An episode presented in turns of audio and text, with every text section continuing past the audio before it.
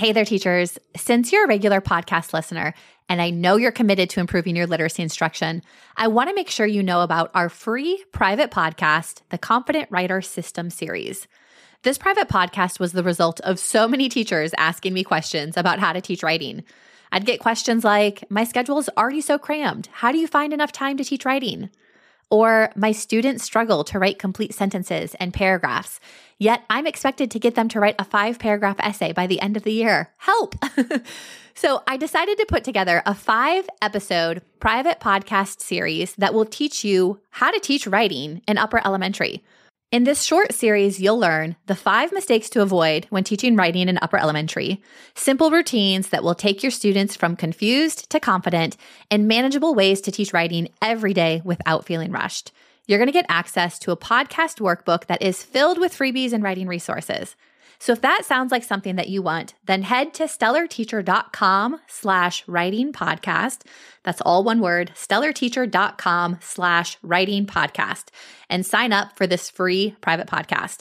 These episodes are only available inside the private podcast. And trust me, you're not going to want to miss them. You're listening to episode number 55 of the Stellar Teacher Podcast.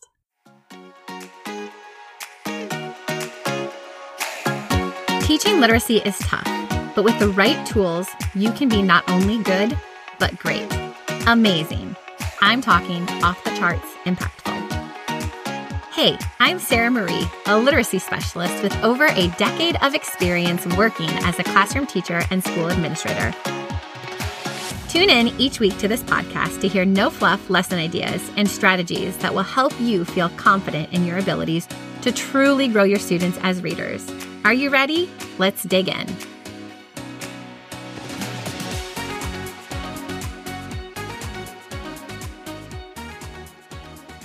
Hey, friends, happy Monday. You are in the home stretch. I know that this is the hardest time of the year, the stretch between Thanksgiving and Christmas. But now that we are into December, I am assuming you have two weeks or less of school until you get those two amazing weeks off. So I hope that you are having fun with your students. I hope that you are taking time away from work to celebrate and enjoy this holiday season. And I hope that everything in the classroom is going smoothly. I wanted to share some ideas. Today, we're going to talk basically all about creative ways that you can assess student learning. And I thought this would be a good episode to air this time of year because I know at least when I was in the classroom or working as an assistant principal, December and even January can be really assessment heavy from like a standardized assessment sort of way. Typically speaking, teachers this time of year are going to be giving benchmarks to their students to see what they learned first semester you might be having your students take running records or listen to them read to see where they're at with their reading levels. District might be giving you the test prep stuff, the multiple choice questions just to see where they're at. Cause I know when we get back from January, unfortunately, we like start getting into the test prep season. And so you probably have a lot of formal assessments on your calendar, either now in December or when we get back in January. With that being said, you still probably also want to be tracking and monitoring your students' progress on your day to day lessons. But I think when we're sort of like deep in the formal assessment, we want to be mindful of how we're assessing students day to day at the end of the lessons. You know, what type of assessing do we have going on during the week so they don't get burned out with assessment. So I have some just creative, quick ideas that you could use for either exit tickets or at the end of any lesson, whether it's reading, math, science, social studies, these ideas kind of work with anything. Like I said, they work great for exit tickets. You could even use them at the end of the week, at the end of the day. Anytime you're wanting to sort of gauge your students' understanding of a topic, here are sort of some creative ideas that you could use that don't necessarily look like an assessment. They don't really look like a quiz or a test, but they give you a ton of information. One of the things that I found is that some of the most valuable information that I learned from my students comes when I ask them interesting open-ended questions and then I give them a few minutes to respond.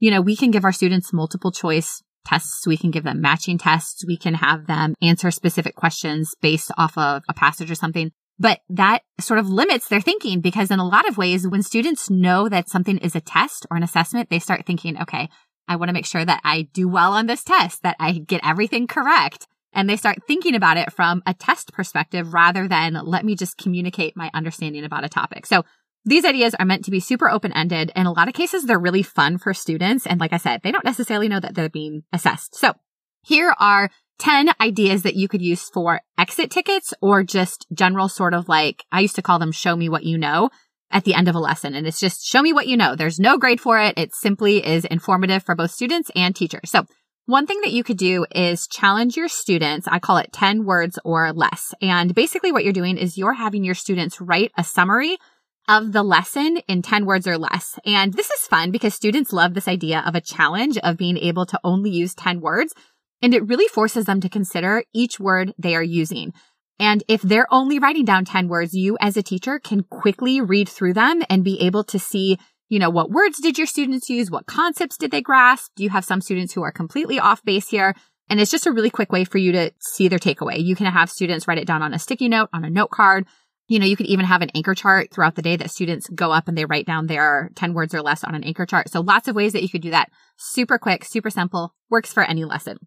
Another thing that I love have students doing is I call it draw, label, caption. And I think this came from the thinking routines. I don't know if you've heard of the thinking routines. I've shared a couple different ones on them here before. But for this one, all you have students do is draw a picture based off of the lesson that they learned. And then you want them to label all of the important elements of their picture. And then they're going to provide a two to three sentence caption. And this one works really great for science or social studies, but even for math or reading, or if you're having them share about a story or a text that they've read. I like this because it's a little bit different, especially if you have a lot of artistic students. They like drawing. But when students start to label, you know, you can start to see what details really stuck with your students. And then when they write that caption, it's just a two to three sentence caption, which kind of serves as the summary. So again, you're sort of seeing what big concept did they take away from it. The labels help you know what details are sticking with your students. And because they're drawing, they don't really feel like this is an assessment. They don't really feel like they're being tested on anything. Another thing that you could do is I just called it hashtag lessons learned. And this one was always a student favorite. I think anytime we can connect something to, you know, social media or something that they use outside of school. But basically what you want to have students do is have them come up with three hashtags that they would use if they were going to tag this lesson on social media. And this is fun if you have students who like to express themselves creatively. And it also helps if your students can understand the main idea or the point of the lesson because that phrasing should probably show up somewhere in their hashtag. And as an added bonus, you could always have your students draw an image that they would post on Instagram that connects to their hashtag, or you could have them make a little video to put on TikTok that would connect to their hashtag. But again, give them three hashtags. I think that just helps them. One, they have to be concise with their language because we know hashtags aren't sentences long. And then the fact that they have three helps them to think about like either the three most important details or the concepts. But again, just a fun way for you to see what are my students getting out of this lesson. Another thing that you could do, this one's kind of similar to the 10 words or less, but I call it sentence, phrase, words. And what you have your students do is at the end of a lesson, you have them write a detailed sentence that summarizes the lesson. And again, this is good if they're having to write one sentence that it really details it. And in that one sentence, then you're going to have them underline the most important phrase. And then you're going to have them circle the one word that is most important in the phrase. This is great for a couple of reasons. One, we're connecting in some grammar here, just this idea of can they write a very detailed sentence? Do they understand the difference between a sentence, a phrase, and a word? But then it allows you to see if they can summarize what they learned and then really identify the key takeaway or the topic of the lesson. And again, because it's open ended, I think with a lot of these, there's no right or wrong answer, which just means you are literally getting a picture into your students' brains as far as what they're understanding. Another one that you could do, uh, we called wise words. And for this one, you would have students write down one to two pieces of advice that they would give someone who is just learning this skill or topic for the first time. Or I always think, you know, if you're going to teach this to a kindergartner, or if you're going to go home and try to teach your mom about this subject, you know, or if you were going into a second grade classroom, what would you tell that person? Or somebody who's new to fourth grade or fifth grade or third grade next year, what would you tell them? You know, whatever it is, but really have them think about if they're going to share one to two pieces of advice with someone who is just learning the skill or topic, what would they say? And this is great because it again helps you think about if you're doing anything with a process or steps. So this works great with math.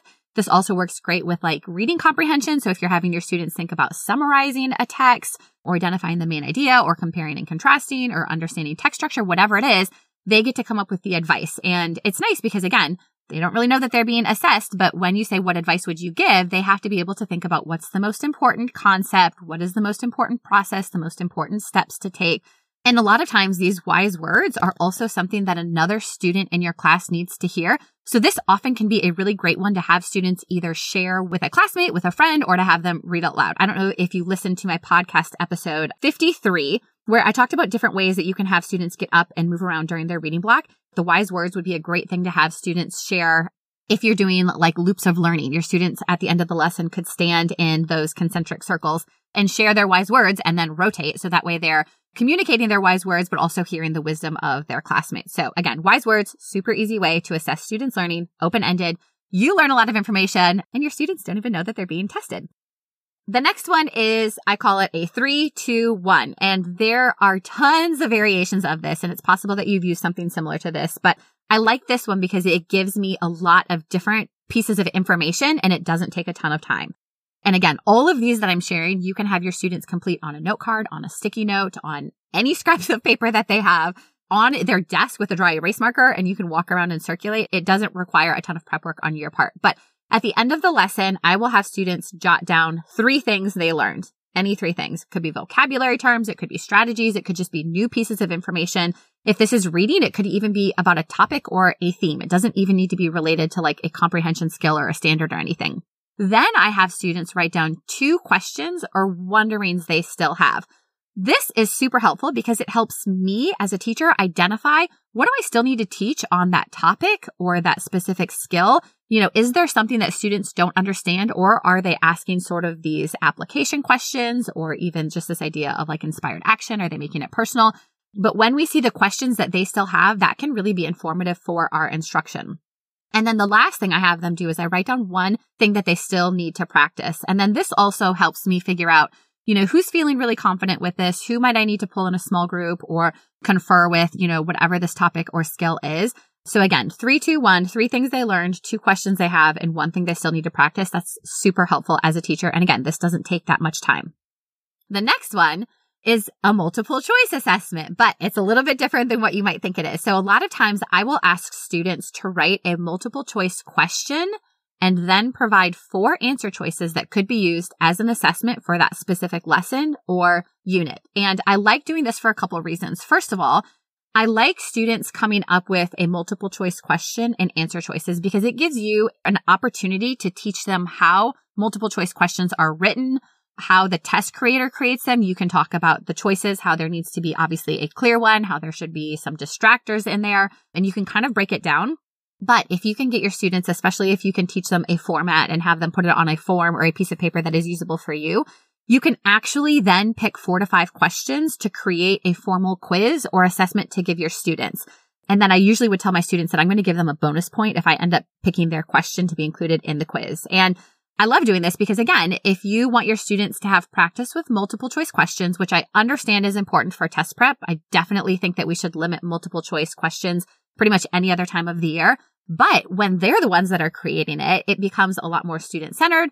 They understand how tests are created. And it also seems to be just less pressure for students when they're the ones that are coming up with the questions. So this is a fun one to do. Like I said, if you're wanting to give your students multiple choice practice, but you want it to be a little bit more engaging and fun, let them come up with the questions and the answer choices. This could be great if you have just read a novel together or if you, you know, have read a shared passage or if you've been studying a specific topic or theme, you can have your students at the end of the unit come up with, you know, multiple choice questions for that. And again, it helps you see the types of questions and answer choices they're coming up with, but then it also gives you an opportunity to create a more formal assessment based off of the choices that they came up with. Another one that you could do is we always just called it extra extra. And I think this is another one of those like thinking routines. But what we would have students do is come up with a headline that would appear in a school newspaper or on a news website for this lesson. So it's not a summary and it's not necessarily the main idea. It's a little bit more sort of creative approach to having them share what they understood.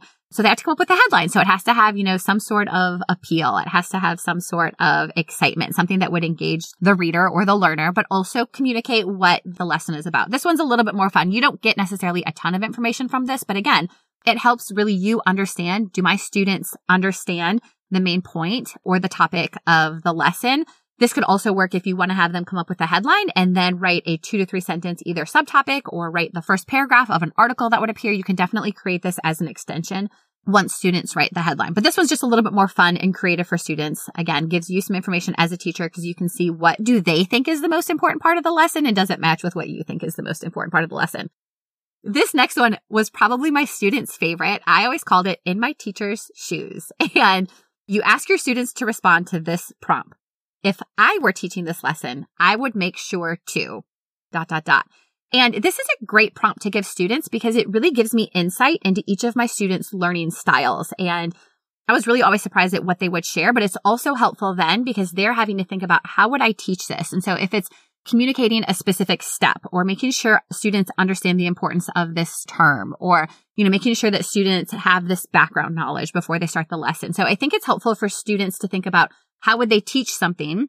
And then it's helpful for me to see what do my students need as learners? And of course, my students always love this because they love to point out it's like, Hey, you're the teacher. Maybe you forgot to do this or I need more of this. So in some ways, it almost for them felt like they were assessing me as a teacher, but it was also really informative. And again, they didn't know that this was like an assessment, but it gave me a ton of information as a teacher. And then the final one, or just the last idea that I'll share is I just called it a brain dump. And this one is super simple. Simply set the timer for one to two minutes and just tell students to write down everything they can remember from a lesson. And it can be anything. It can be a specific vocabulary word. They can draw a diagram or an image. They could sketch something. They could summarize it. They could make a list, whatever works for them, but you're just giving them a chance to share anything that they remember from the lesson. And this is good for you because you can see the specific words or phrases that students write down. You can also see how much volume of writing students are able to produce in one to two minutes. You know, if you have a student that at the end of a lesson, if you give them one to two minutes and, you know, a minute's not that long, but if, you know, during a minute, they can't even write down a word or a phrase from that lesson, then that means probably most of the lesson has gone over their head. So even just seeing the amount of writing is a visual for you as a teacher. Did my students take away something from this lesson? So that can be super helpful. So there are my 10 ideas. Let me just go ahead and quickly recap them. You can have your students write 10 words or less. You can have them draw, label, caption. You can do the hashtag lessons learned. You can do a sentence, phrase, and word. You can have them share wise words. You could do a three, two, one. You could have them create the multiple choice. Extra, extra is where they create the headline. You can have them think about what it would be like to be in my teacher's shoes and then finally have them do a brain dump. And so hopefully some of these ideas really resonate with you and you're excited to try them out in your classroom. Like I said, especially as we're sort of in this middle part of the year, I know that there's going to be a lot of formal assessments happening either right now before winter break or when you get back. And so if you still want to gather information about your students learning at the end of your lessons, these would be really great. And like I said, kind of fun and creative ways to sort of monitor your students understanding without giving them an actual assessment.